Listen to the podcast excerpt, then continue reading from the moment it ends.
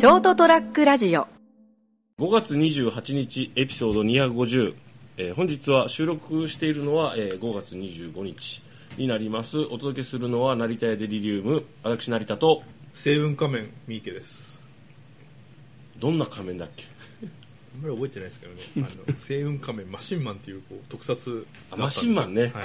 覚えてる。なんかあのレイピアみたいなやつで最後あの敵の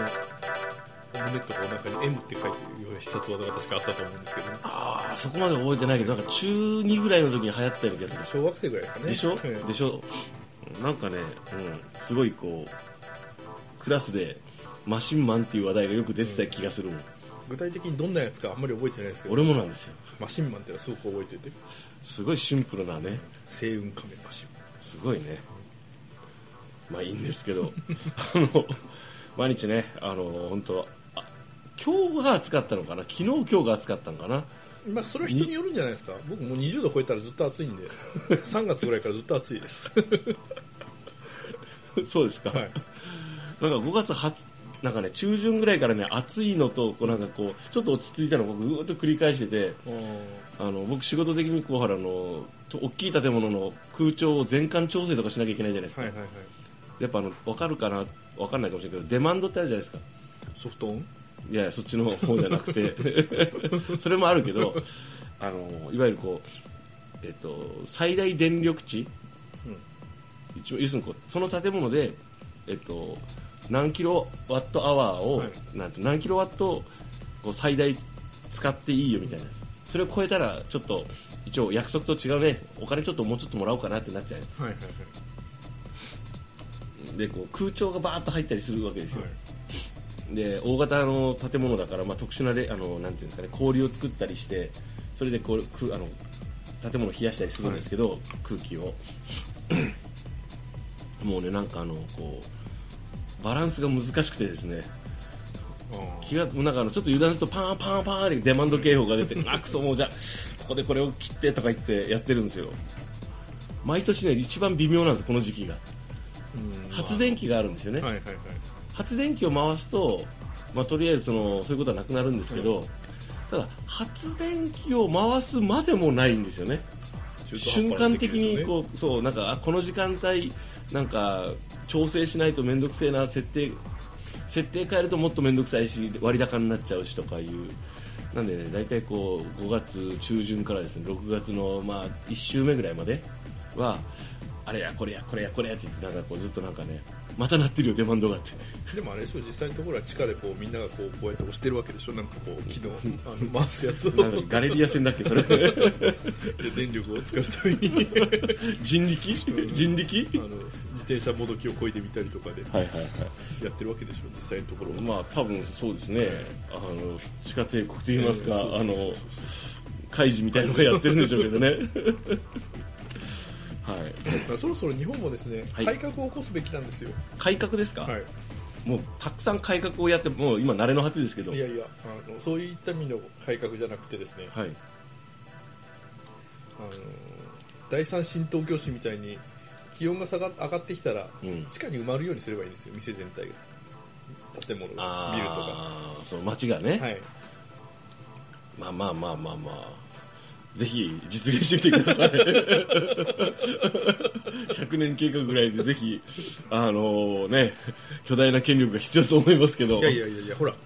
地下帝国っていうのがあるわけですから別にそこら地辺は下帝国があるってわけですよ。ある前提で話してるけど、ないからね。何ありますけどみたいな。ウルトラマン出てくるもん会社って、それで言ったら海底帝国もあるしね。あるあるある ジャミラもね、雨にね、すぐ死んでしまうになってしまうしね。まあまあいいんですけど、もうそうしないとね地球は生きていけないんですよ。まああのそうそう、あの、そう、だからこう、もう人類ってものすごく進化してね、あのすごいこう技術力とかね、科学が発展してすごい世界になるのかなと思ったら、まあ、残念ながらまあそうじゃないじゃないですか。なんか、あこんな感じなんだっていうか今今がなんかこう目いっぱいかなぐらいでしょまあそうですねあのもう革新的な技術があんまり出てきませんからね。なんかこう小手先ばっかじゃん、スマホとかさ、IT とかさ、インターネットとか言うけどさ、こんなもんちょっと大きな地震が起きてさ、ズタボロになったらさ、もう一発で終わるじゃないですか。だからもうあのあれですよねやっぱ空中浮遊都市とかですね。あそうするとそそれぐらいの勢いがいるじゃないですか。感覚的に。そのできるかできないかはまあ冗談みたいな話だから別としてあのほら薄型テレビとかさ、壁掛けテレビぐらいまでは実現できたじゃん、うん。電気自動車とかさ、でものすごくコストがかかる、あのー多分技術を使えば、ほんの一握りの人たちは夢のような未来生活が送れるのかもしれんけど、うん。大体の人は分かったでしょ。もう大体の人は奴隷なんだなって。まあまあまあまあ。でもあのほらあのなんていうんですかね。最初はこう富裕層の特権のようなものがだんだんだんだんこうこなれてきて、うん。技術革新が進んではい。定価でできるようになって、まあね。庶民にも回ってきて、うん。いつの間にかこうそれがスタンダードというかねあの、まあ当たり前になるっていうのの繰り返しですから、それはもうほらでもある一定の国と条件がある揃ってたらそうなるんだけど、うん。そうならずに大体こう地味に衰退の繰り返しなんだなっていう。だってほら人間は技術ばっかりが進歩して人間自体は進化しなかったからですね。そうですね。なんかあの昔あのよくこう子供の頃見た未来の人間みたいなやつ、ならなくまあ、今のところなりそうにないしね、ドラえもんに出てきたのは頭がでっかくて鼻毛がすごい伸びててっていうのが出てましたけどね、空気が悪くなってるって悪い方向は全部当たってますけどね、うん。空気が悪くなってると。かそうですね。あのやっぱみんな経験があると思うんですけどえもう21世紀にこれって結構あるじゃないですか。あのえここはこうなんだって。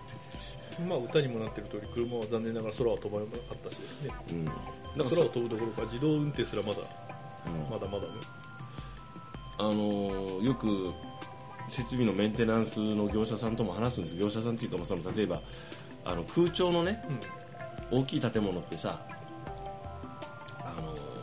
こういろんなダクトって分かります？こう煙突的なものがこう、はいはいはい。ね、建物のこう天井を走ったりしてるわけですよ、でそういうのを清掃する業者さんというかメンテナンスする業者さんと話しててあの俺が工事を頼んでね俺げまあ、た立ち会いでずっと行って一緒に話してて。このダクトを清掃するときって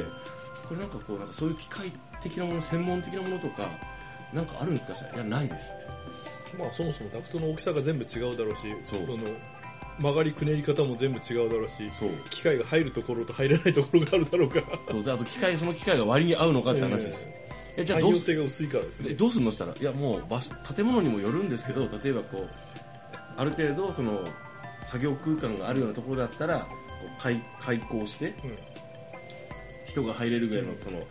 条件だのたあのダクトで場所が場所だったらねそういうこうバックルームみたいなところをこう入れちょうど点検するためのこうねあのシャフトがあったりするんですよ。そこで切ってであのそこから見える範囲でこうやって手作業ですって。で中に入ってあのでも縦縦こうってこうまっすぐ建物の上から下までズドンってなってるやつだったらあの物を落としたら回収不可能ですし、えー一発で死亡ですって、うん。まあ、その仕事頼むのやめたって。ま あ21世紀なんですけどいまだに中に入ってあの手作業でやってますって言うからそういうとこ多いよなとか思って。進化はして進歩はしてないですよねその技術そういう技術は。そうだからなんかあのなんていうの？産業革命時代のイギリスの煙突掃除のおじさんとあんま変わんない、やってることは。だからおそらくその今から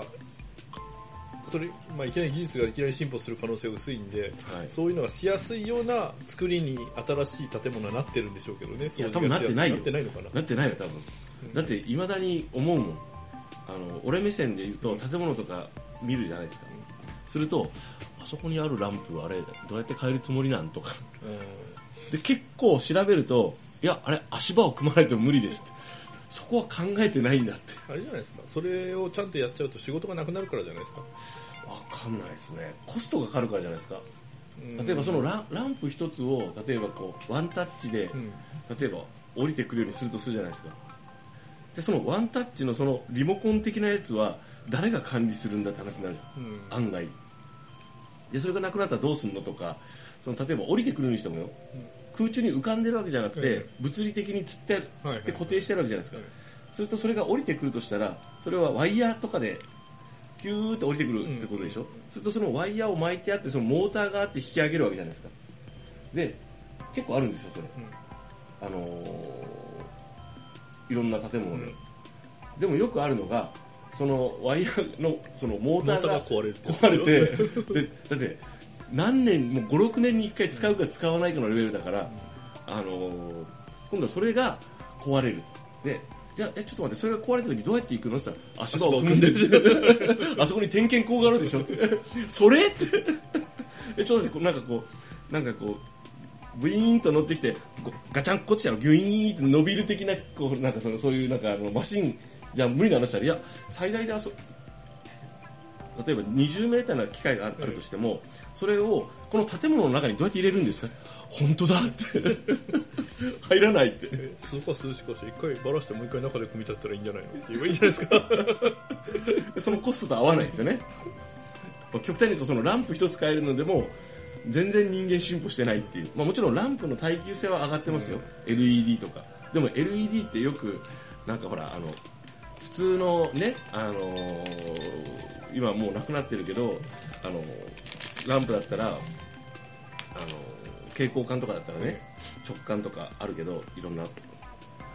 あの例えばそれがまあその半年とか1年 ,1 年とか2年で切れるのが10年持ちますみたいな。でこれだけ省エネになりますランプは高いけど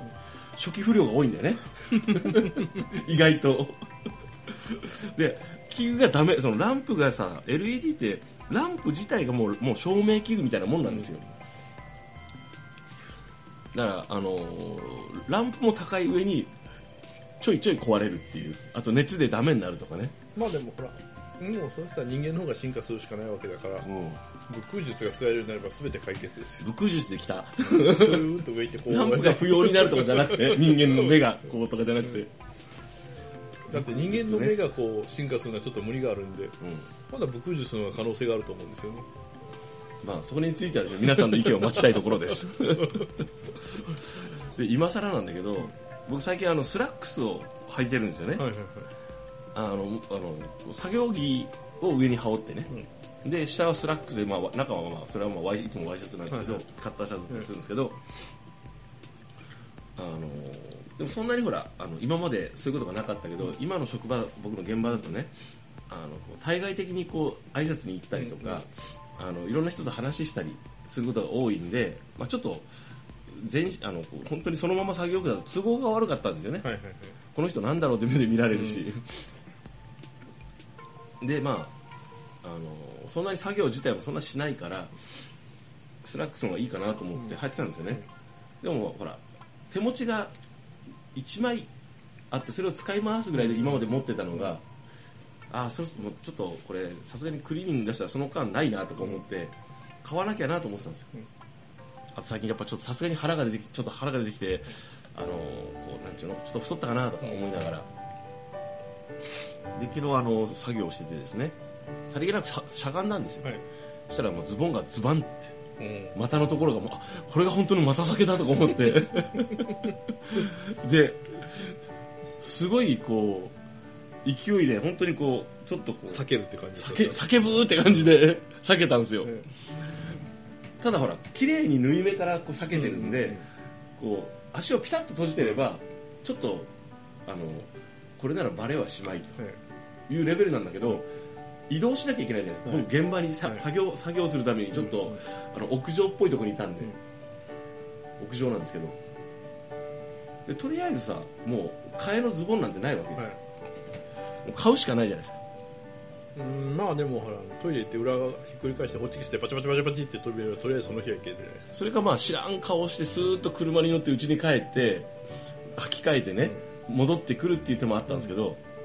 待てよと。このまま買買えばいいんだと、幸いもうあの僕股下ちょうど76なんで、ジャストフィットでもうあの補正しないでいいズボンが売ってあるんですよで現場がですねたまたまあのそういう伸縮を扱ってる売り場がある現場なもんですからスーッと本当あの股を閉じて小走りで壁沿いにこう。売り場まで行ってそこの売り場の担当の方ね主任さん的な人をちょっと呼んで俺が今履いてるのがこのメーカーが確かあれなんでであのスッとそのままあの試着室に入って、はいこれの76私の76のウエスト85持ってきてっつって その場で履き替えて、こうタグ外してってって、ハサミ貸してって言って、金払うからってって。で、ついでにね、同じやつもう一個買った。予備で。危なかった。まさかあんな漫画みたいにね、ちょっとこしゃがんだ隙にバリンって、嘘と思って、びっくりしたね。まあ小説事実は小説よりきなりってやつはいこんなコントみたいなこと本当にあるんだなと思って。でこれたまたまそういう環境的に、まあ言ってみればこうなんとかなる現場だったんですよね。これがもしちょっと違う都市とかに出張とかで行ってて、こうなったらちょっとこれ大ピンチじゃんとか思って都会とかだったら。まあでもあれですよね。誰かが仕組んだっていう可能性が高いですよね。恨みを持つ者の犯行が。なるほどどうやって？スーッとこう薄く。いつ？いつ？いつ？この間俺がクリーニングに出した時？いやまあそれはいろいろあると思うんですよねタイミングは。まあわかんないけどないと思うけど。誰かが気を引いてる間にスッとまた下に手を入れてスッと。まあ。気づかれないよ あの21世紀うんぬんの話しましたけどよかったら昔はそんなほらあの何こうちょちょうどこう押し立て直しとかをしなくて済む、あのスラックスとかあんまなかったと思うんですよ、まあ、そのそれが破れたのもそのまあね言ってもこう4000円ぐらいのやつだうから、はい安いから破れたのかもしれないしでもそのことによって、まあ、あの私は事なきを得たなと思ってね。破れたら定めですよ よくわかんないですけど。まあ今日はですね、えー非常事態宣言が解除されたという、えーというニュースが流れた本日でしたけども、お届けしたのは5月28日、エピソード250回、250、えー成田屋デリリウム、私成田と、星雲仮面三池でございましたおやすみなさい。ST-radio.com ショートトラックラジオ